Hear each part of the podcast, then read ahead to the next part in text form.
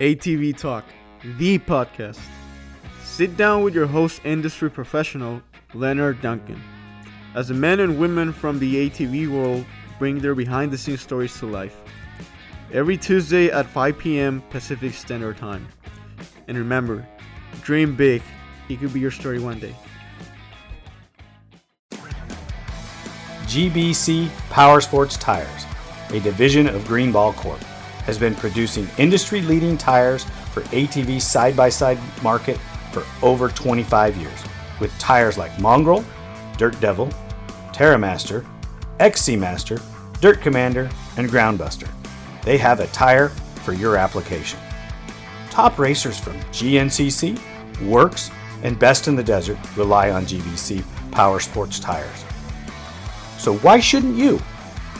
Go check them out at gbctires.com to see the full line of tires they offer. Thank you very much.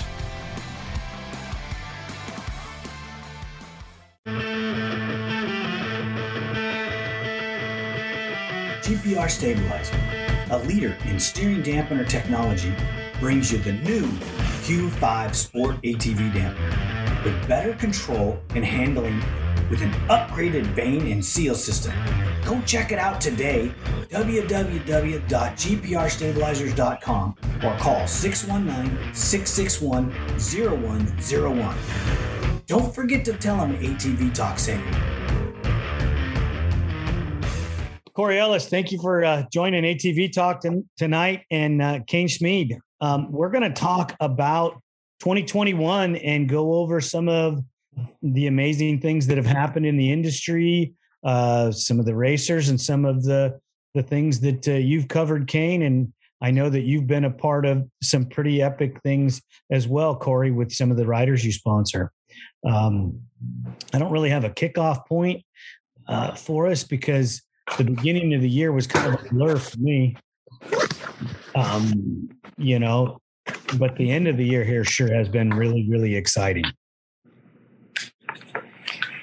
Yeah, well, I'll start if I may. We just wrapped up our 2022 buyer's guide for dirt wheels, talking about all the new models. You know, luckily we still have about 100 sport quads that are coming out. Unfortunately, there's still no new Honda 450. Yamaha is yet to actually announce their 2022 stuff. Hopefully that'll be any day now. But there's still a ton of youth quads that are being made and sold, which is great. A lot of sport 4x4s, some really big bore sport 4x4s that are incredible to ride on the trails or even in the dunes. I took a couple big 4x4s out in the dunes this weekend and rode them just to ride with my son on his Raptor 250. And They're a blast to ride in the sand too. So there's still plenty of ATVs, sport ATVs to buy. So that's good news for sure. It'll definitely be better news if we can get Honda to start producing something or Yamaha to keep the 450 around and the Raptor around. We'll just keep our fingers crossed on those. Well, do you think that the sport 4x4 market is where the manufacturers want to go for the recreational consumer?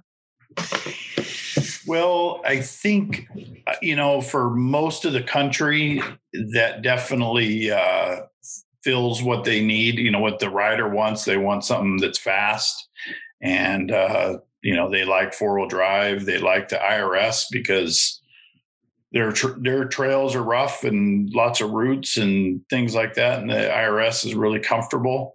Whereas a sport quad it's kind of rough to ride on rough trails unless you really have it tuned perfectly. But of course, the race guy still wants a straight axle and, that lighter 450 sport quad. Do you think the tire market, Corey, is doing well in the 4x4 market? 4x4 market's always been, 25 inches always been really strong, whether it's a farm guy or that utility market. So that side's always been really good. it's hard to really see an uptick in that too much, because you don't know where that's going, if it's a recreational guy or a farm guy, you know. The sport quad market for us has been growing every year, whether that be we're becoming one of the stronger players in the game and taking over market share, or the sport quads are growing, you know, which it seems like the last, you know, since COVID, people are definitely out using stuff and pulling stuff out of the garage and riding stuff more. So I think that might have something to do with it as well. As far as on the, you know, the Yamaha side stuff, I'm actually at a Yamaha event right now. And one of the guys told me today that they, you know, they are going to have for the foreseeable future, still have sport quads. So you'll probably see that launch coming pretty soon, I would say, on that. And they also said that on the 450 side, they're going to increase production next year. So, so you'll see more of him in the dealers, which I know a lot of people are waiting. I had a buddy that waited 3 months, you know, for his to come in when he ordered it from his dealer. So hopefully he'll have some on the floor when people want to go buy them, then go buy them next year. So that's a good thing. I heard through the grapevine that Weenan had a 2-year deal. So, and we'll talk about him at some point in the show as well, but that's a good thing. I don't know. I haven't heard much about Walker Fowler's deal or anything like that. But as long as Yamaha is still supporting and backing some of the guys in the industry that race, I think that's a good thing. Yeah, I believe Walker either has a 2-year deal or might be signing a 2-year deal for the next couple seasons. So, yeah, I mean, I don't know about Chad. I haven't talked to Chad for a little bit. But yeah, if they're out there supporting people, you know, they're going to keep producing stuff. And I think I heard a year or two ago, they said, I think it was like unless something, you know, crazy happens, which always could happen, but I think they were like saying five to 6 years. They were still, you know, not that they were going to stop, but they, for at least in 5 years, it was a year or two ago that they were going to be producing stuff. So I've been definitely a couple more years of production, as long as nothing goes too haywire in the economy and, you know, people, you know, don't completely stop buying stuff. So at least got Yamahas for a few more years, if not longer, just depending on how everything goes. You know, that development of that Yamaha 450 platform is, along with the Raptor 700, the way they have it, those are both great machines. Oh, they're awesome machines. You know, I was lucky enough to go to the original. I was probably one of the first people, besides the Yamaha employee, to ride a Raptor 700. Back in the day, Quad Magazine, I think, got one of the very first ones, and they shot for the cover. And I was on it. I got to go out to Gorman to ride it. You know, so. Things ever since that thing came out and I rode it, it's an awesome machine. Like for the dunes and everything, you can't beat it. I mean, I love my 450 a ton, but that Raptor, like if you're just out play riding, it's a great machine. It's so comfortable to ride, has so much torque. It's fun. It's a lot of fun. Do you think that we could ever see an open class in some of those series? You know, that's a hard one. As good as that machine is, the thing is, you get it on a closed course. 450s are just lighter and nimbler. And when you get, you know, when you start building them and stuff, they run awesome. You know, it's just, they don't have the grunt as that 700, but they're so much more nimble. I think that's the trade-off, you know. I mean, that was kind of, you know, like Doug had that Banshee back in the day. It, you know, Legger had to build it basically 250R, so it handled like a 250R, and that's what made that thing so good, you know. But off the showroom floor, just wasn't there, you know. I think that's why the open class always struggled so much. It's because the bigger machines, even like the Quadzillas and things, they weren't the light, nimble chassis that the 250s always had, you know, back in the day. So I don't think you can. There's people might race them, but I don't think it's going to be a big draw ever. I think they promoters, you know, should make it a draw. Yeah, I mean, but they have their strong points too. You look at Dakar. You know, I mean, I wouldn't ride a 450 Dakar. I'd ride a Raptor for sure. I mean, it's a way better machine for that. So, you know, but if you're talking moto, you know, or even cross country, 450 is just so nimble. It works so much better. It's, you know, like Cain was saying, people like the IRS. I mean, it's everything has its pluses, you know, pluses and negatives, and everything kind of has its little niche. And an open class bike, unless they make it more of a race bike, I don't think it's going to be a big deal. But that's what makes it so good, is it's not a race bike for the average guy out in the dunes or on the desert riding the 700. Technically, the YFZ 450R is not supposed to be a race bike either, because it comes with a tail light and headlights. Oh, well, you can't even buy in California. So, exactly. You know. Cain, you've seen and shot different models and had some stories done. What's your take on what you've seen? Do you think you could see an open class race machine with a 700? You know, probably not. I always don't really think the organized, like the race organizations should expand too much. I mean, let the classes that we already have fill up, let them get 10 or 20 or 50 riders and make it a really competitive class before you start opening a new class, you know, just for two or three guys. You know, I mean, most big series, you know, you can run whatever you want in them.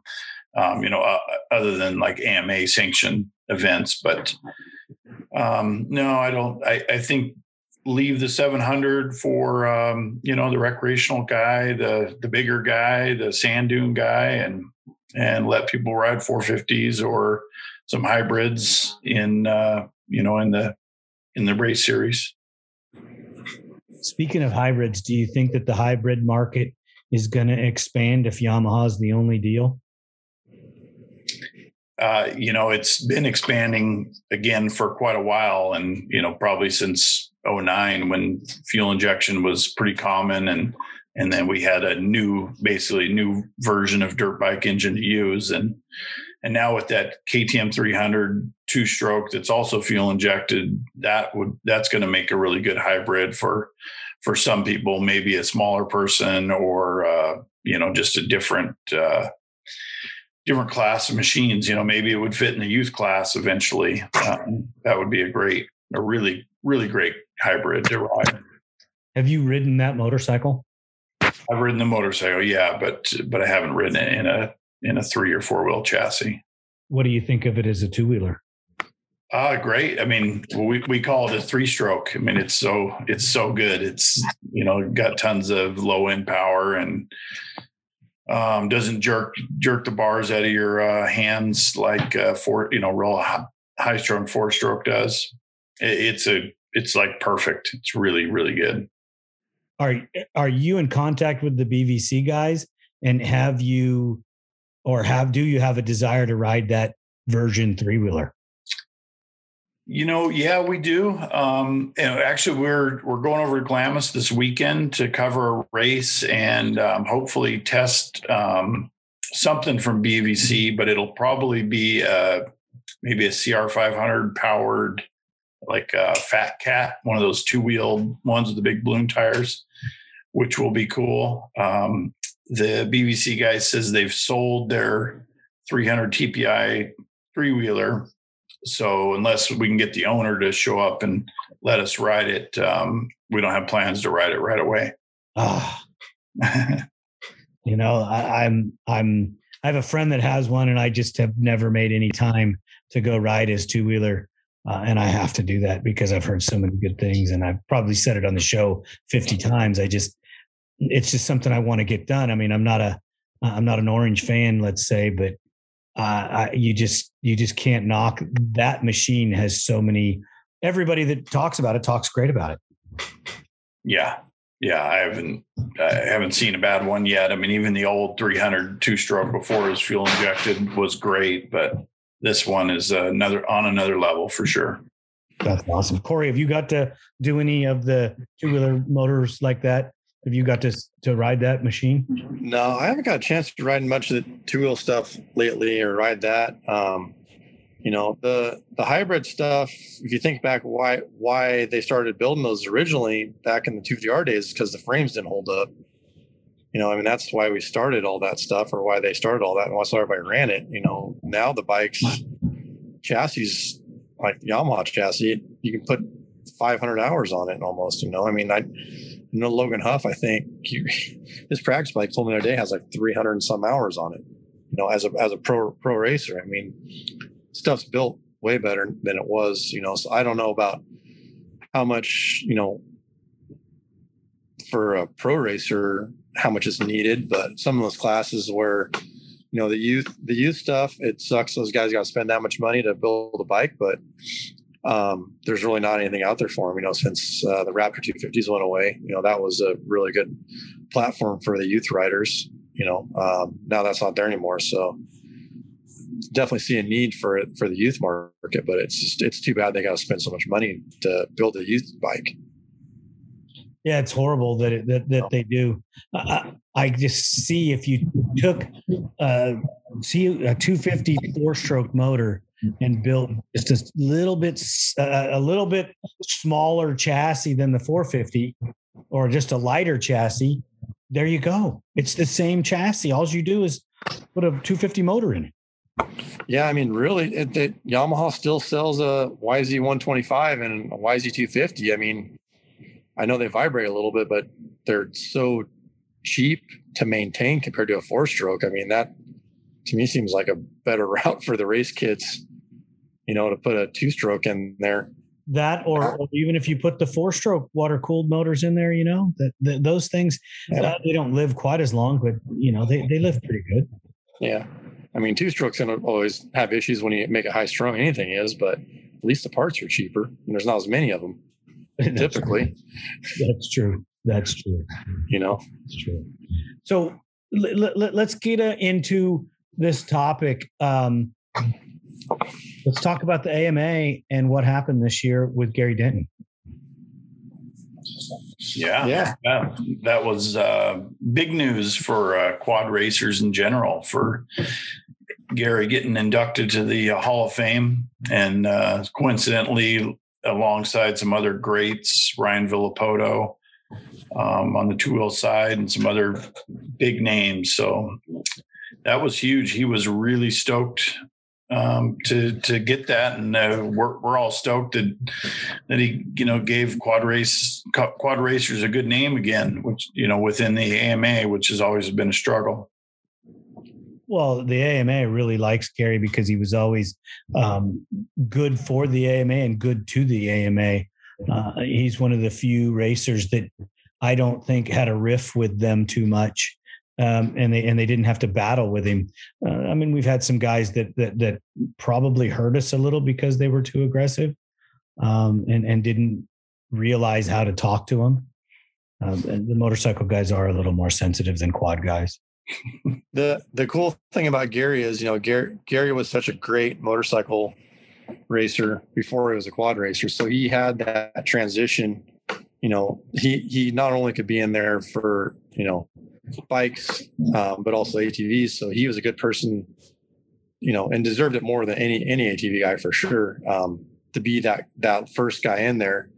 But, you know, once you get one guy in there, what's stopping from getting somebody else now? You know, I mean, Chad's won as many championships, you know, there's other people out there too that Doug, you know, I mean, there's a lot of people that are definitely could be in the AMA Hall of Fame now, but Gary's the first one, but he kind of kicked the door down. You know, I think the Coombs family had a lot to do with that. They've always, you know, supported ATV racing, and I think they had lots to do with getting Gary in there. And but with Gary being in there now, that's definitely a door opener for the rest of the ATV guys. Well, yeah, I could think of 10 guys right now, right off the top of my head, that should go in there. Corey, you're one of them. So we've opened the door. Okay, how are we going to get the second guy in? I don't know. That's a great question. You know, I mean, it's gonna. I think I'm not sure the process of how people, if they lobby to get people on the ballot or how that goes about. But I think it'll happen. It may not be next year, it may not be the year after, but there's definitely people out there that should be in there for sure, like you said. But it's just a matter of figuring out how to do it and make it happen. Exactly. Cain, do you have any insight or any links to any of those people? I mean, beings that you work with the magazine, do they talk to you guys or give you any feedback that way? I don't, but I definitely could reach out and ask, because now would be the time to do it. So we have most of the year to petition it or, you know, whatever the vetting season is. But that would be great. I mean, yeah, I could name a handful of guys right off the bat that should be in there. One comes to mind, Barry Hawk. Even though he seemed like he didn't really like ATVs when he was on your show, when he left ATV racing, but still, since he did so well in motorcycles afterwards, he'd be a good one to put in there. But does the AMA sanction cross country? Yes. Oh yeah. Then yeah. I mean, you Bill Balance, Chris Borich, well, Chris is still racing, but Barry Hawk, you know, you could go back into some of the other old school guys. You know, what about Teddy Trey, the first guy to win on a three-wheeler when they had it in 84? Sure. Yeah. Some of those old timers, the pioneers would be great. Yeah. I mean, even, you know, Mike Pentland, Tracy Pickens, you know, I mean, there's some good people in the cross country that are well-deserving as well. You know, they've been around the sport and been ATV ambassadors their whole life, you know, and promoted ATV racing and AMA racing their whole life, you know. The shame of it is, in the ATV world, there's been so many great things that have happened that aren't AMA sanctioned, that there's going to be people that are going to be left out. Yeah. You know. Yeah. Well, maybe we could name some Hall of Famers, you know, give them some recognition either on your show or in the magazine. We could definitely think about doing something like that. And I try to get everybody that I can think of, you know. I mean, Jimmy White may never get in, Mike Coe may never get in, Marty Hart may never get in, because these guys are pre the era that they would want to put them in. And maybe they don't want to put the three-wheeler guys in because that's a taboo statement, you know. But we'll get into more of the three-wheeler conversation in a bit. But I would probably say that arguably, if you went with the motocross side, that Timmy Farr would probably be your next guy. He'd be high on the list for sure. You know, and you know, you really have to look into some of the cross country guys then, with Barry Hawk and Balance too, because Balance won 9 times. I mean, that's 9. That's huge. Yeah, it's interesting in the racing, especially in the cross country world, that how many of those guys just dominated for, you know, close to 3/4 of a decade, you know, one after another, and they just figured something out and stuck to it and just racked up the championships. That's very just interesting for sure. Yeah, it is, because it's not usual in any type of other sport that somebody is, that they're consecutively dominant. You know, you have one guy that's dominant, and then you have multiple champions, and then another guy may be dominant. Yeah. But it's not, you know, you don't have that consecutive dominance. Look at motocross. I mean, Chad's been dominant, but it's taken him, what, 12 years? 13 yeah. years? And then before that, you know, between Denton and Chad, there was, you know, someone might win for a year or two or 3, and that was about it. I don't think there was any big streaks in the late 90s. I don't think anybody. I don't know if anybody was back to back until Dustin was back to back. I'm trying to think who else was back to back until Chad. I don't think anybody won more than 2. Nobody's won more than Farr's won more than 2, but I think he won 3, but spread out. You yeah. know, Natalie won 2, Bird won 2. Spader 1-1, Hit 1-1. Jeremiah. Yeah, Jeremiah. Didn't he win 1 or 2? I think he had 2, I think. I think he had 1 on the Suzuki and 1 on a 250R, right? He never won 1 on the Suzuki. I think it's 250R. I think he won 2 on 250Rs. I can't remember now. I think he only won 1 then. I mean, I don't, I'd have to look it up because I don't remember off the top of my head every one, but that shows parity in the industry when you can spread it out over all of those different guys, right after Gary Denton won 8 in a row, you know. Look at Corey's looking it up.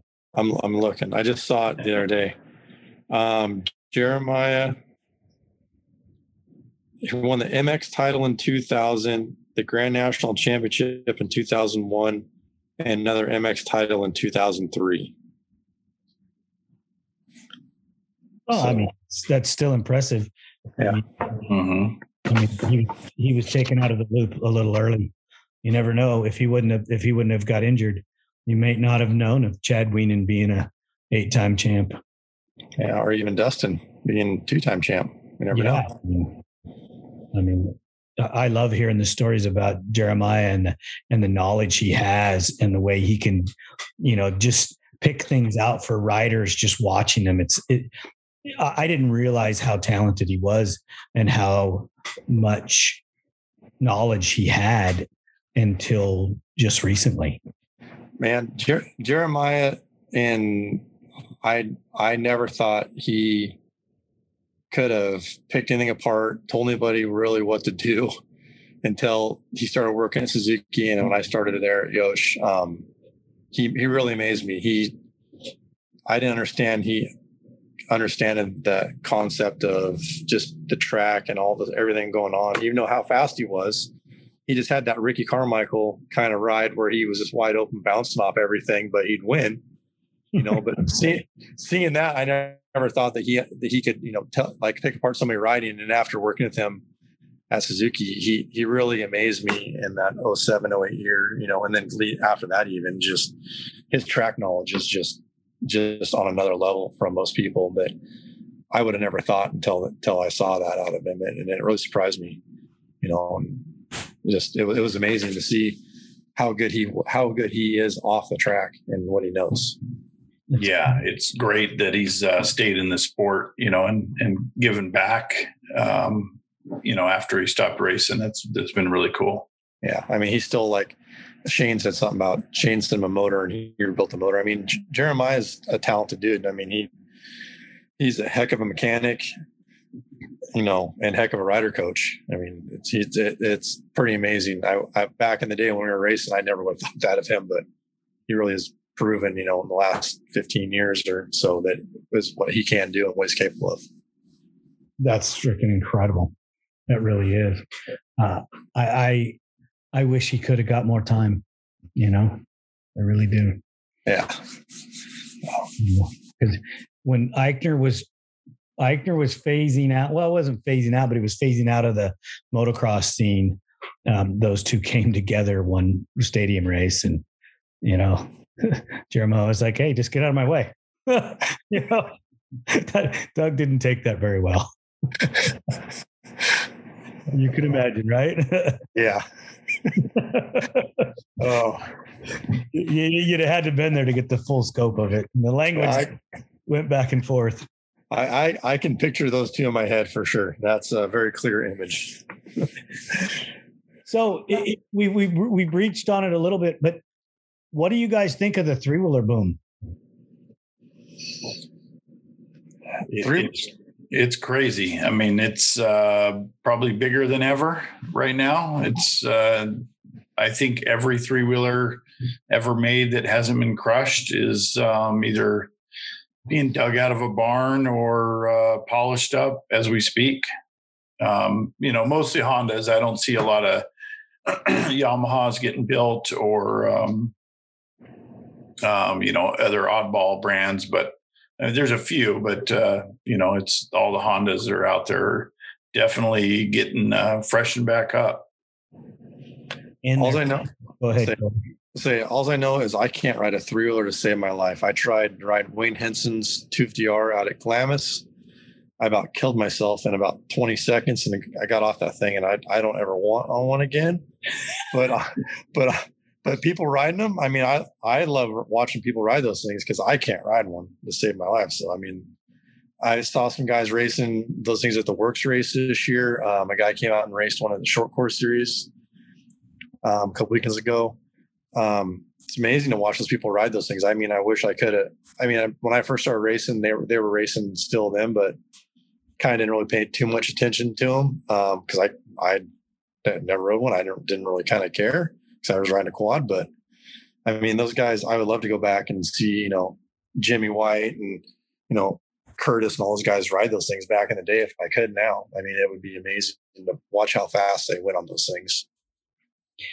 I don't want to jump on a two-stroke 250R anytime soon, but I sure would love to ride a couple of the versions of the four strokes and that two-stroke 300 just to feel the power.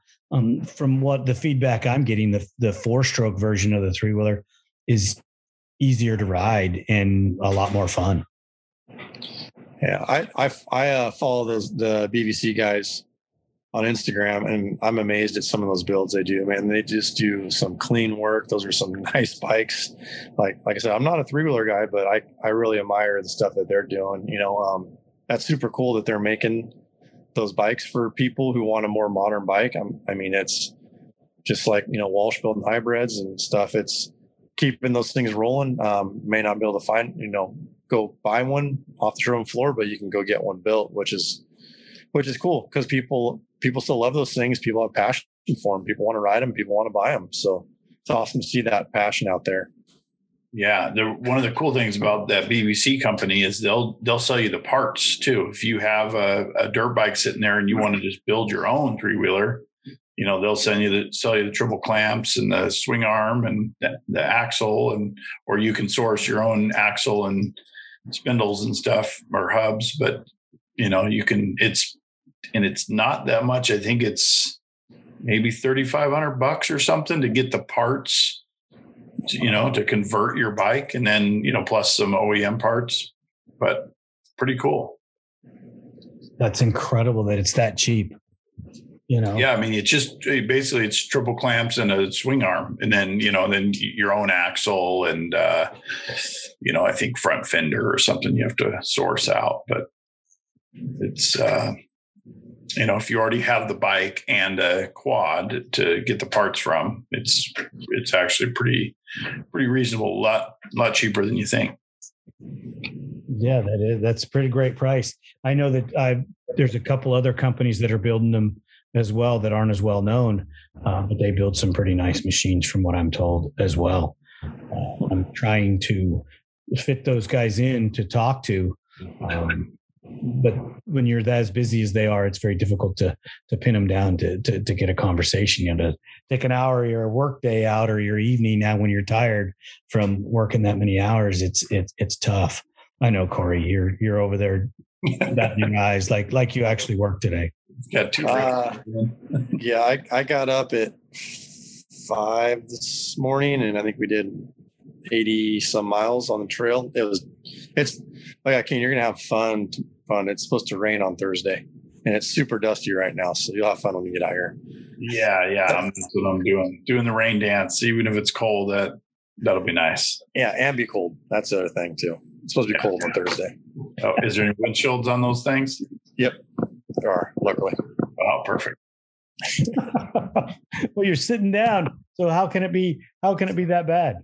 Well, you don't work up any heat when you're sitting down. It's cold. You know, on a quad, you generate a lot of heat, and you get warm, you know, even in 30-degree weather. But on a side-by-side, it's a little chilly.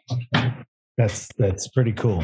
So let's get into another topic, and we're going to lump these guys all in, and we'll talk about all of them. Our champions, you know, our multi-time champions. You have, we can start with the women. Andrea Berger won her third WMX. Hannah Hart won her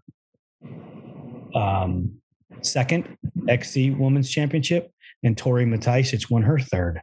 That's pretty stout for the women to be dominant and actually starting to get some coverage. I don't know how you guys work with the checking out the women's classes as much.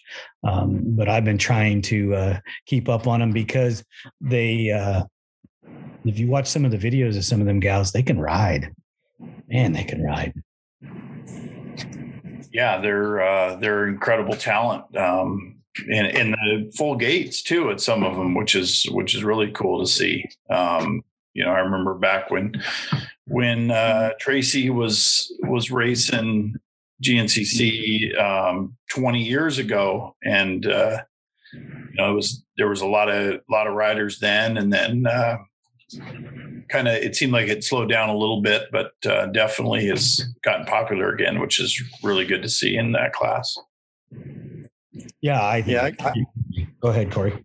So yeah, I got to go to a few of the GNCCs this year, and you know, there was a good battle. I mean, there was beginning of the season, or even through halfway summer break. I mean, it wasn't clear who was even, you know, there was nobody walking away with the championship at all. It was close. You know, Kate had the points lead for a little bit. Hannah had points lead. I mean, they're kind of going back and forth. You know, there's a couple of people that snuck in there and got wins, you know, here and there, that were right there in the points as well. And even down to the wire. I mean, I believe Kate was leading the points going last round, and I think she was leading, and then broke down like a lap or something to go, or 2 laps to go. You know, so Kate almost had that championship from Hannah this year. But Hannah persevered, you know, just got that last win and beat Kate that last round to take that win. And that for the GNCC, you know, so that was a close one for sure. From what I heard on the motocross side, they were battling back and forth there all season as well. You know, the two girls going back and forth until the race, I think the last race or maybe second to last race. So all season long, they were battling as well. Yeah, I think Andrea clinched with 1 to go. Yeah. You know, but it was, yeah. I think they were, for the first 3 or 4 rounds, I think the points were swapping back and forth for the leader. Yes. Yeah. So they had a battle on their hands as well, you know? Yeah, it was a lot of fun to link up with them and talk about it, and get some feedback from them. I recently just got to talk to Hannah, and I seen a video of her ride right after I got to talk to her. And I wish I would have seen the video beforehand so I could ask her more about it. She rides very aggressively, uncharacteristic to what you see in most women. And if Kate rides like that as well, man, the boys better just move out of the way, because they're coming. Yeah, I think there's about 3 or 4, maybe 5 way battle at most of those GNCC races between those top girls. I mean, they go at it. And I mean, I went to one of them in Ohio this year, and they were battling. It was amazing to watch how hard those girls go, and, you know, just how close they're racing and how aggressive they are. I mean, they're really giving it their all out there. And, you know, I think they're getting on the overall podiums once in a while out there right now with the 4x4 pro guys. It's not very often, but I think it's happening once in a while too. So they're going fast.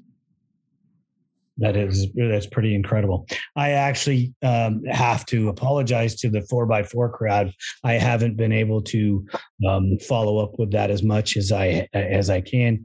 I'm doing my best, but I apologize. So I'll just tell you guys right now, I'm sorry, but I will make it up to you at some point. Let's get into our pros in Works, cross country, and motocross. You got 8-time Chad Weenan, you had 7-time Walker Fowler, and 9-time Bo Barron. I mean, Bo is the grandfather of the crowd at 41 years old. It's pretty amazing to be going that fast at that age. Yeah, Bo amazes me. I went to almost all the Works races this year and watching Bo ride. I mean, it's crazy, you know.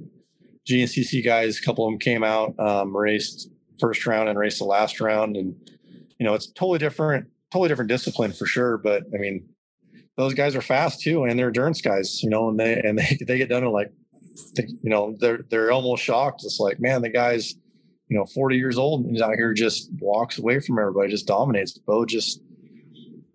Bo is so smooth and so precise on the track. It's amazing. And he's just on the gas fast. You know, him and Chad, to me, are very similar when they ride. They're just, it almost sounds like they're another gear higher, just lugging the bike, and it's not going fast, and they don't look like they're going fast, but you know they're going fast. I mean, how it just doesn't sound like it. It doesn't look, the effort's not there, you know.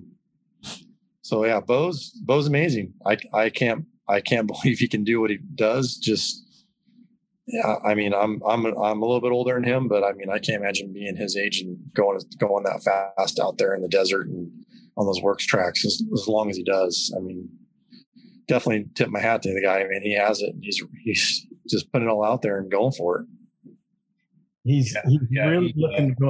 Go ahead, Cain. Sorry. He's the crazy thing is he's been the exact same riding style for those 10 years. I mean, smooth when he first started on quads, and then still smooth today. It's a bummer. I mean, it seems like the competition might be a little light in the Works series. I know Logan was hurt. You know, there's just, you know, there's only a small handful of guys that even fight for that podium. It would be really great if we could get a few more pros in there to mix it up with those guys. It's unfortunately is a little light, but there's a plenty of A guys up there that can move up in the next couple of years and hopefully give Bo and the rest of the guys a little more competition. I think that next year in the Works, just because it's a series that I spend a lot of time at, you know, you have Jacob Stevens that's come from the East Coast that's going to race. He ran in the top four a couple of times this year. He had some problems in his debut to Glen Helen, but you know, it's to be expected when you come from motocross to off-road, you're just not ready for it. Travis Damon, who raced a 2-hour motorcycle race and then came back and raced his quad and podiumed. You know, he got second in Prim. Yeah, I would like to see Travis, you know, go back to quads full time. That would be, I mean, I know he got his early start on quads. It'd be cool to see him, you know, put a little more effort just into the quad racing. I don't know if that's going to happen 2022, but it could happen in later on. Depending on how the sponsors go and how things go. I'm very blessed to get a chance to work with him and spend time with him and help him with his machines and his development. And you know, this is pretty amazing. Bo Barron is mentoring him also, as far as making sure that when I'm not around or when somebody's not around, he's getting some good advice. And I know that Bo, when I'm not there working on the bike, Bo will help him, and that's pretty awesome. That tells you what a true champion Bo really is when he goes over and helps the competition. Yeah, exactly. Yeah. So I was just looking it up. So out of 10 races, Bo won 8 races. One of them he got fourth, which I know he was leading and had a mechanical issue, and the other one was Glen Helen, and that was when Hetrick came, and it was a shortened race. And Hetrick beat him, but Bo was catching him. So you never know if it would have been a full-time race, if Bo would have caught him and passed him or not. I know Joel was hauling the mail, but when he got off the track, man, he was wiped. You know, that was just way longer than he's used to riding. You know, Bo was just starting to get his pace going. So that would have been a little longer. Bo could have pulled that off. Looks like Sloan ended up second points. He got a few seconds, but he had some mechanical issues all year long. You know, and like I said, Travis showed a lot of improvement this year, and you know, from last year, he's kind of finding his feet. You know, and I think he finished off the series with 2 seconds the last two rounds. Yep. So I mean, Travis is definitely getting stronger as the year was going on, and then he could have done it. He could have done better in Glen Helen, but he had a massive setup mistake. You know. Yeah, you know, and then Kenny Stanford got fourth. You know, he's showed some speed here and there. Logan, like Cain said, Logan had a mechanical at the first round. He ended up fifth. Bike was missing the whole time, but he just kept putting in laps and rode it out and rode to a fifth. Just how you know, Havasu is with bikes breaking and whatnot. So he ended up getting a fifth. But other than that, he got a couple thirds, a second, a fourth, and then he got hurt after that. So, I mean, Logan was showing some good speed as well. Logan was second in points when he got hurt. Yeah. Yeah. So, I mean, Logan is having a really great year. Unfortunately, you know, he hurt his shoulder and had a surgery. So he's probably going to miss, I think, a couple rounds going into the season. But, you know, Logan's a smart kid. You know, he won't come back until he's ready to come back, because he wants to be out there and not come back too early and get hurt again. So, I mean, when he comes back, I think he's going to be pretty strong right when he comes back. Exactly. I like Logan. I think Logan is somebody that we're going to watch in the future. It's same with Kenny Sanford. Yeah. Yeah. That kid, you know, we're also Jacob Stevens, Kenny Sanford, Logan Huff. You know, you can't take anything away from Mike Sloan. If he gets a platform underneath him, he's going to be held to pay too. I mean, he's just fast. Yeah. Jacob looked really good. I was watching him at Glen Helen in the last few rounds, and he looked really strong. I think his biggest thing is he's just not used to going that long at some of those races and is getting a little tired, but that'll come quick. You know, I mean, he's racing Works, and, you know, so I think he'll ride into that, you know, next year for sure. You know, starting off the full season might take him a race or two, but I mean, I would look for him on the podium, you know, as a contender by the time, you know, we hit the stride halfway through the season next year. I think so too. I really do. So let's go XC, Walker Fowler, number 7. I mean, yeah, Walker, you know, seventh championship in a row. Pulled off a few wins there this year, and, you know, a few. Yeah. Got a few. He got more than a few, brother. Yeah. Pull up his thing. Take a look and see how he did here. Let's see what Drew. Yeah. So keep looking that up. Yeah. So I mean, Feehan. Not physically, yeah, no. Bryson Neal, that's who it is.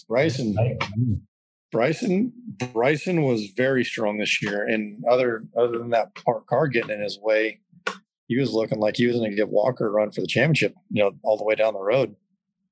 You know, you know, those two were somewhat close to points. You know, Bryson had, you know, 3 wins on the year, but he also had a couple issues and got a couple 11s.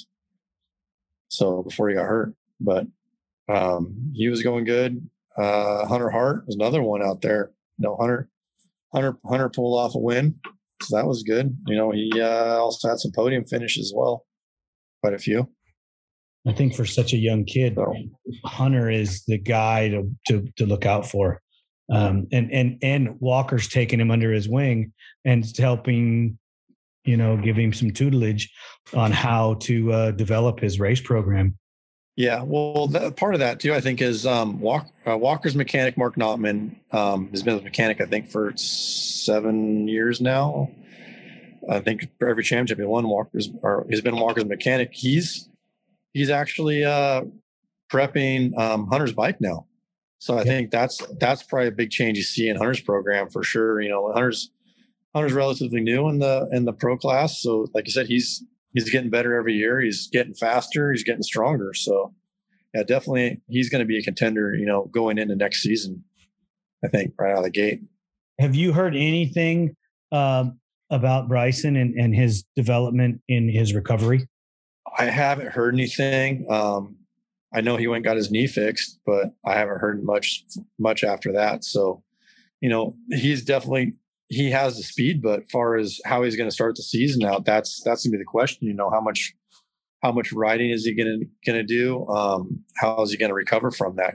You know, having that crash basically, and then the surgery. You know, I mean, he could come out and be ready to go, or he might struggle a little bit. I don't know him well enough to say either way here or there, but definitely the first round, or at least first 2 or 3 rounds, you know, and see where everybody kind of lands and what happens. And, you know, the other person can't forget to also mention that was out there was Devin Feehan. Devin Feehan had three podiums in the last four rounds. You know, he quietly, but not quietly, stepped up his game this year too. You know, I mean, he almost pulled off the win at the last round. It was pretty close. You know, Cole ended up taking the win. And then who was the other one that was out there? McClure's always strong as well. McClure almost won a race. Yeah. You know, Borch coming out on a Yamaha at the last round. You know, I know Walker crashed out of the last round basically, but Borch came out and what did he end up? Fourth at the last round. That was his best finish of the season on a Yamaha. And it's a cross-country Yamaha built and developed for cross-country, unlike the Yamahas he rode the first time he tried it. So, well, that bike he rode is actually the same bike he was his bike from the year he rode Yamahas. But they sold, go ahead. I'll say he sold it and then bought it back. Yeah, didn't they changed the setup? Yeah, I was told. Yeah, I believe he did change it a little bit, but I mean, that year he rode the Yamahas, I don't think he never had a setup. He changed every single race. They were changing something. I don't think they ever settle on anything. Right. So it's hard to say that he changed. I mean, he did change something for that final round, but it wasn't like it's a setup he ran before. And that year he raced those things, he didn't have a setup. He was like him on that Honda last year. I mean, they're changing stuff constantly. Yeah, it's interesting seeing all the Yamahas out there, the blue and white arrows just dancing through the trees. It's you know, definitely miss the Suzukis, and you know, I think McGill's still on a Honda, isn't he? But the other thing to note about GNCC is the record turnout. I mean, I think they had over 1,000 riders at Ironman. I mean, it's just been incredible how many people are turning out. Yeah, and that, you know. And the thing too, Cain, like those rider turnouts, those aren't people riding two classes. Those are individual riders. When GNCC says 1,000 riders, that's 1,000 riders, 1,000 ATV people are there racing. Yeah. You know, we're, you know, like a ATV MX, you know, they might have 600 entries, but there's half the people or three-quarters of people are running two or three classes. Exactly. Yep. You know, so those GNCC numbers are huge numbers. I mean, huge numbers. So yeah. That's cool to see that for sure. Definitely. You know, and the sport 4x4 classes are just as big as the sport classes. Yeah. And the good thing about the GNCC this year too was it's awesome to see is the youth racers turnout is way bigger than it's ever been. It's their biggest youth turnout they've ever had. So that's awesome looking, you know, for the future 5, 6, 10 years down the road that the youth kids you're pulling from such a bigger class now, you know, to build all those classes going in the future.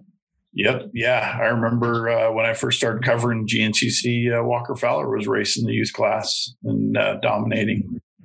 Yeah. I mean, like Tracy Pickens, boy, JP, he's out there. He's running a youth ATV, a youth motorcycle, a Stasic race. I mean, you wow. know, he's out there, you know, putting in everything. You know, you see people like that are passionate about it. It's awesome, you know, because you know those kids are out there that are having fun doing the ATVs or the bikes or whatever. Even Walker raced a bike for a little bit, then transitioned back to the quad. You know, those are potential quad racers in the future. Yeah, that part of the sport is strong for sure. What do you think the draw is to cross-country racing? You know, I think it starts grassroots. Their grassroots racing is really strong. You know, you go back east, there's like I talk to Gallagher all the time. He's like, yeah, I could go to 3 different races this weekend. It's not a GNCC race. It depends on which way I want to drive. You know, and they're getting record turnouts.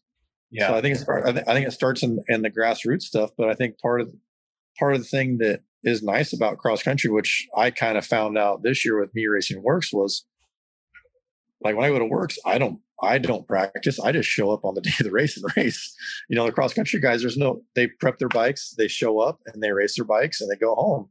You know, it's an easy race for them to do. They can load it in the back of their truck. They can show up there, race, have fun, go home that night. You know, I mean, yeah, there is a lot of campers and people camping out and doing things, but it's a little bit low maintenance. You're not having to wash the bike, prep it like the moto guys are doing, you know? So I think the ease of the racing is also a draw as well. Yeah. It's just like riding. It's like going on a fast ride with your friends. You're not prepping, you're not training as much as you would for, you know, the pro guys do, but as much as you would for a motocross race. You don't have to have a motocross track to practice on. You can just go ride in the woods or, you know, not ride at all and still go out and have a blast. Yeah. Well, that, you know, back east, I always hear about, you know, the guys are talking like, oh, we're going to go over to Walker's house, or we're going to go over to so-and-so's house and ride, or so-and-so's house and ride. I mean, all these people, a lot of these guys have property, you know, they go over their buddy's house down the street or 20 minutes away that has 20 acres or 30 acres and they go ride, you know? So, I mean, you're not trying to find a motocross track that's open to practice on. So it's easier for them if they want to go ride on an off weekend or go race on an off weekend. There's more stuff available for them to go do and then go to a GNCC race when it comes close to them. That's an awesome thing for our sport, because it is going to make it grow and be larger. It's just, I don't want to go play in the mud. But like Lenny, when you were growing up, where did you guys go ride? I mean, you could probably ride right around El Cajon in the hills. We had when we were little, we rode in the front yard. Yeah. I mean, imagine doing that now in El Cajon. You got to string you up. You got to drive 2 hours or 3 hours to go out and ride now. Just about, if you want to go ride desert. Hour and a half. Yep. Yeah. So that changes that, that aspect of the racing a lot.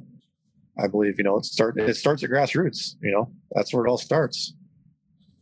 Yeah. If you can go down the street and ride, I take that back. There's two places you can go ride within 45 minutes of here, but it's still jam packed with people because it's limited on size.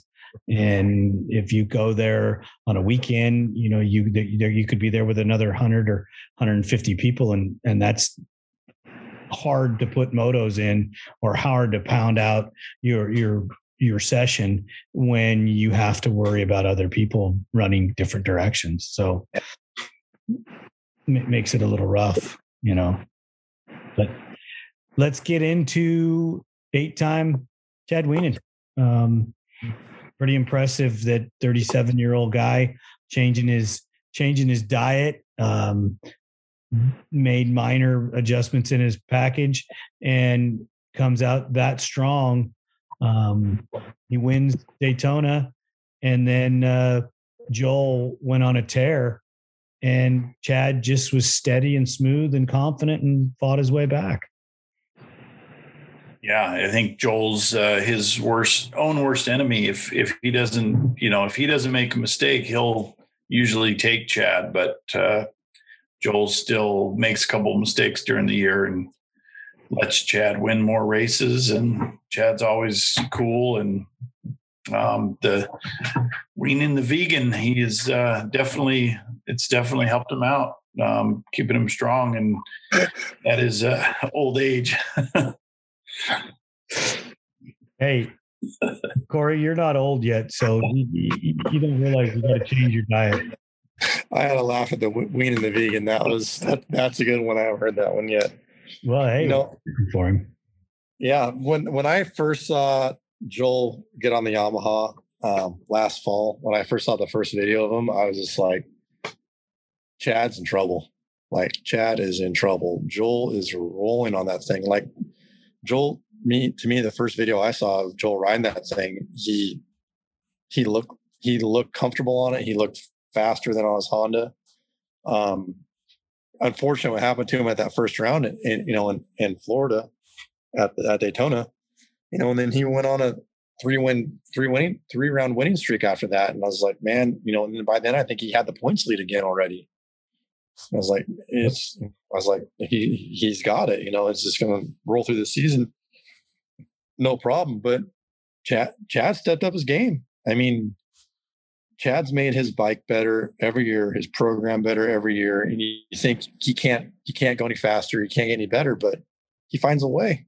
I mean, the guy's awesome. He just digs deep, finds a way, starts clicking off wins, and you know, and straight up beating Joel at rounds. I mean, passing him, beating him, you know, and just took the points lead and got, and then got a big points lead. You know, I mean, Joel had that crash at Unadilla, which helped Chad quite a bit. But I kind of felt like, you know, after Joel, you know, Chad won, I think it was round number 5. And then Joel came back and won the next round, you know, and then Chad won Unadilla. And then it kind of, when Chad kind of had his number at that point. I mean, Joel's usually stronger at Unadilla than Chad, but Chad had more speed there that weekend. And then with Joel going down, it just gave Chad that buffer, and he went in the next round and just dominated again, you know. And I think after that, Chad knew he had it wrapped up, as long as he didn't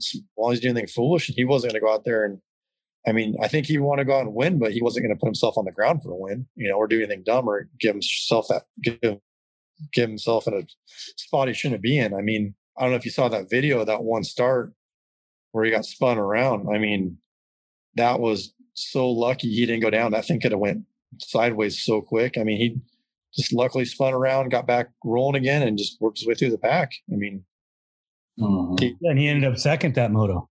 Yeah, I mean, he was super strong. I mean, the first of the year, I think Joel kind of had his number, but Chad came back stronger, you know. But the other thing is, you know, I think Chad had his second kid, I think, right at the beginning of the season, so he was maybe trying to do some family stuff more, kind of focus on that, and not maybe worrying too much about the first round, because I think they had about a month between round 1 and round 2. So I think he went out there pretty strong, but after the first round, I think he went back and started doing his homework, and it took him a couple of rounds, but I think he got his program even better than it already was, you know, and came back strong, you know, and finished the season strong. Definitely exciting to watch those two. You know, again, unfortunately it's just those two, you know. Maybe we could give them both stock motors and then make, you know, let those other three guys that are off the podium take turns up. Well, they should ride their stock pro bikes in the pro class. Let's see how that goes. I think so. That would be great. I just think they need to start them half a lap behind everybody else. Yeah, there you go. You know, but give them $100 for every guy they pass. Oh man. You know, but like Bryce Ford, you know, stepped up in again this year, and Max Lindquist, man. I mean, Max just, you know, he had a third, I think the third round, or no, Max had a bunch of force. I think he had one mechanical or an issue like round number 4 or 5, somewhere in there. But Max, like, started first 3 rounds, he was fourth, you know, and then he goes into Redbud and Loretta's and gets on the podium. Mm-hmm. You know, I mean, Max came on strong. I think everybody thought he was going to do, you know, kind of thought he was going to do good, but he really proved himself. He, for a first year rookie pro, I mean, Max did really good. It's really unfortunate he got hurt at the last round. So I have to see how he comes back from that for next year. But Max, I think everybody kind of knew it, but wasn't real sure. But after the first few rounds, I mean, they were like, Max is the real deal. He's just he was missing podiums, just barely missing podiums, you know, and finally put it pulled together there at Redbud for his first one, you know. So he had a great year. Bryce Ford was right there running with him all year long, you know, battling back and forth. So those two were doing really good. Jeffrey came back this year pretty strong. I think Jeffrey ended up, 4th overall in points this year. And I think Max would have been 3rd, 2nd or 3rd, if it wasn't for that crash in the last round. Yeah, that competition, you know, in from 3rd on back is really cool, really good this year. Yeah, and you know, and the other one too is Wesley Wolf. Wesley Wolf had a great season going until he got hurt at Loretta's. You know, he had a few podiums too. He had some issues and got some 9ths and 10ths, but, you know, beginning of the season, he started out with a 3rd, had a couple issues, and then he was 4th, 3rd again, you know, 4th a little later in the season. So Wesley was right up there, you know, running with Bryce as well, and Max. You know, those three seemed like they were battling quite a bit. And he races woods too, so You know, he spends time in the XC.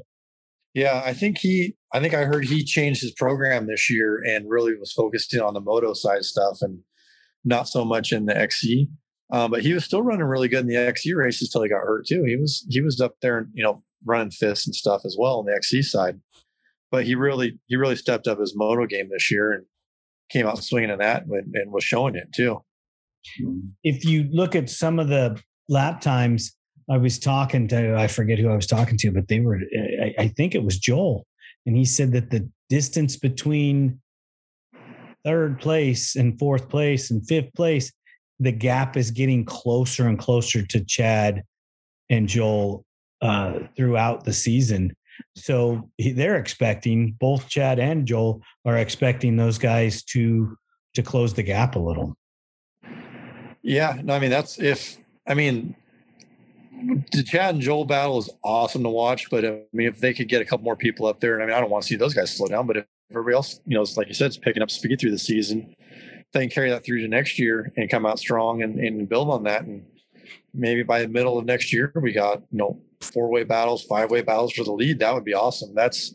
I think that's what's really going to, you know, as good as Joel and Chad are and everybody likes watching them, it's also, you know, if someone Max or anybody could pull off a win, you know, a straight up win, that would be awesome. You know, I mean, I know when Thomas would get in there and win a race, you know, it was always like, all right, Thomas got in there and got one, you know, but Thomas was the third place guy, it kind of seemed like. And I mean, I was always pulling for Thomas there for, you know, when I kind of quit racing, I always wanted to see Thomas win because he was kind of the kid coming up and he always had the speed, just never could quite get there and sustain it, you know, with Chad and Joel. So, I mean, if some of these other guys can get up there and battle with them, that's going to be awesome.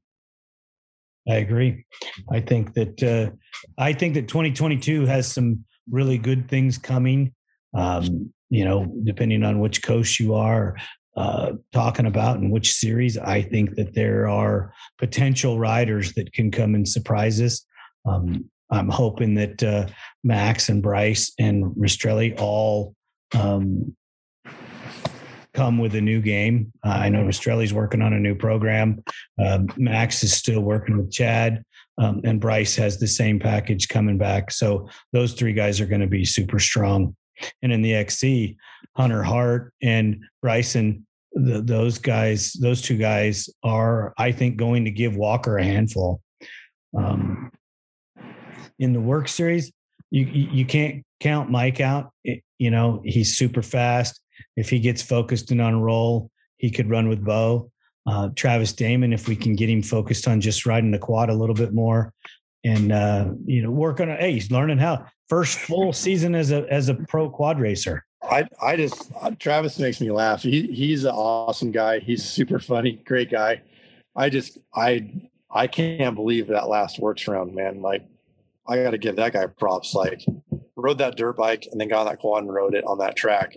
I don't know how he did it, but man, that was so impressive. Like, I couldn't believe he did it. After the race, he's like, man, I'm glad I have to go another lap or two because Hunter was coming, Josh Merritt was coming. You know, I mean, that was shaping up. If they would have won more lap, it was shaping up to be a heck of a battle for that second spot. That's for sure. But you know, Travis, I mean, that was amazing ride for him to race that bike and then get on and race that quad at that works race. I mean, he showed some awesome speed and some very good endurance and a lot of heart. That's for sure. Well, he told me that he had to slow down because he was trying to stay with Bo. And he goes, hey, I got lap 2. I think it was lap 3. I started to realize, oh, what am I doing? I can't ride this pace. You know, he started to get tired and he goes, I don't even know how much time's left, but I'm already tired. And, you know, I have to maintain. So he backed her down and just tried to put in the laps, and Sloan caught him at some point. And he just goes, he did inside. He just says, I have nothing for you, you know, go on by, I'll just be right here. Yeah, I mean, I forgot about that. Sloan was in second place till a lap or two to go, and then just two to go. Two, yeah. I mean, I never heard what happened, but I assume it was mechanical. Yeah, mechanical.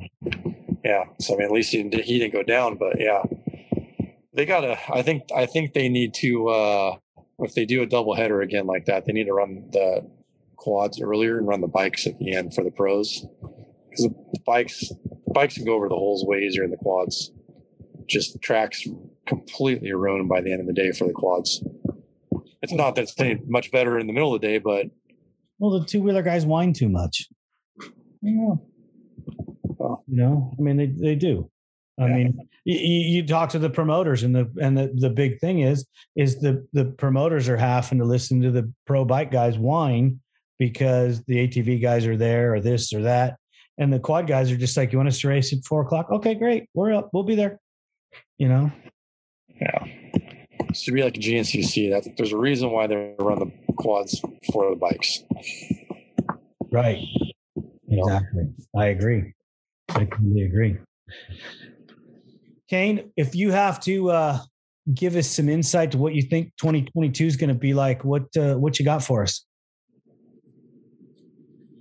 Well, I think it'll be more of the same, and unfortunately, it seems like we're getting more of these Asian Chinese companies filtering in. I don't know if they can import better than some other people, but I'm seeing the dealerships with a lot more of these off-brand ATVs and things out there. So you're going to see more of those, but you know, if it gets people something to buy and something out there riding, you know, while there's shortages, you know, so be it.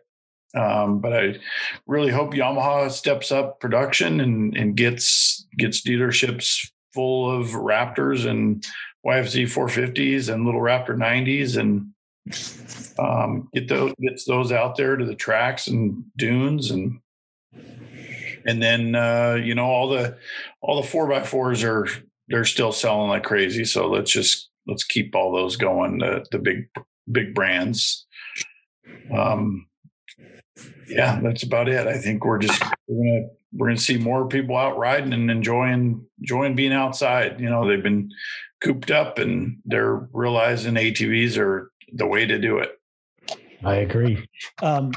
I heard a rumor, and maybe you'll be able to talk to somebody at Yamaha, that they're thinking about bringing the Raptor 250 back. I heard. This is what I heard. I don't know if there's truth.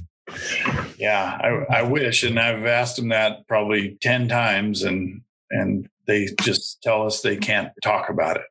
But those things are worth more than they were new now. And I still own one. I owned 3 of them about a year ago and sold 2, but that's a great ATV. And if they brought it back, I'm sure it would sell. Bought a new truck and paid off the house, huh? Yeah, exactly. Corey, what's your take on 2022? It's going to be interesting. You know, with part shortages and fuel prices going up, it's going to be, I think it's going to be interesting. You know, fuel just keeps getting more expensive. We were at a gas station yesterday and it was $7 a gallon. So I think that's going to be I remember back in, I think it was 2008-9, somewhere in there, fuel prices went up, and that really, you know, put a hurting on people a little bit trying to get out and ride. So I hope that doesn't happen again. But parts are a big deal. I know right now. I've been trying to get a few parts for some things, and I'm back ordered, waiting for parts. You know, this should be basic parts to put on a quad or a side by side. You know, that shouldn't be something you should be able to get. You know, I was just at dinner with a friend that was working on an SUV, and he can't find tie rods for it. Just simple replacement tie rods for a Ford Explorer. Can't find them. I mean, so the parts deal, whether I think you're in the ATV side-by-side market or anything in general right now, the you know, price is going up on everything with shipping costs and labor rates and everything. Hate to be a downer, but I mean, it's going to be interesting. I mean, I hope it doesn't affect anything, but at some point it's going to have to, and I hope it doesn't get too bad. I think that you're right in a lot of ways. but the desire for people to be outside with their off-road vehicles is changed so much in the last 2 years. I think that the off-roading industry will grow. It may damage the racing series a little bit because that's not a necessity, but going riding with your friends is. Yeah. So the recreational side's probably not going to suffer quite as bad. You may not see weekend trips. You may see day trips, but at least people will still be riding. Some of the parts problems that we have, we're having to adapt and change the way that we order, change the way that where we find our parts, where you're changing your resources constantly. I know that's what Duncan Racing has to do is you're grabbing a part here, you're finding one in there, your search mode changes. The dealerships that you buy parts from help you because they can't get it and they know somebody that has it, so that you just reach out to the other dealership and buy them from them. You may not get the price, you may not get a good price, yeah, but hey, you have to pass it on to the customer, and it's just sorry. We have to have this part to fix your bike, and this is what it costs. Yeah, no, I've had to deal with that, buying stuff from random dealers to put stuff back together and keep rolling. That's for sure. So, Cain, as far as from the media side, anything new or anything that we can talk about that's coming from your world, the things that you see in that side of it? There's always more video and more social things coming. The podcast world is growing, as you know, and it's very interesting. Definitely gives a new platform for people to listen in and learn things. And, we're always exploring that possibility too. But ours will probably be more video related in the future, more video tests and things like that. The print is still alive, and we still do 12 issues a month, and but the attention spans are smaller, so the articles are smaller, they're a little more to the point, but we can also do that with video and get that in front of people's eyeballs, in a different manner. Gentlemen, I want to thank you so much for closing out 2021 with me. ATV Talk really appreciates your time. Thank you, gentlemen, very much. All right. Thanks for having us. Thanks, guys. We will talk soon. All right. Thank you guys so much. The team here at ATV Talk would love your feedback. Please email us at hello@atvtalkpodcast.com. San Diego's Body Evolution and Wellness Center. With over 17 years experience, Dr. Heidi looking out after all your chiropractic needs, and Coach PJ looking out after all your fitness needs. Visit our website, www.bodyevolution.org, or call for an appointment, 619-987-8875. Duncan Technologies International. More than 33 years in the industries building racing programs and ATVs around the world. We build winners. Thank you for listening. We hope you enjoyed the episode. If you did, don't forget to rate us on all available platforms and share us with your loved ones. Follow us on Instagram and Facebook for more ATV Talk news. See you next time.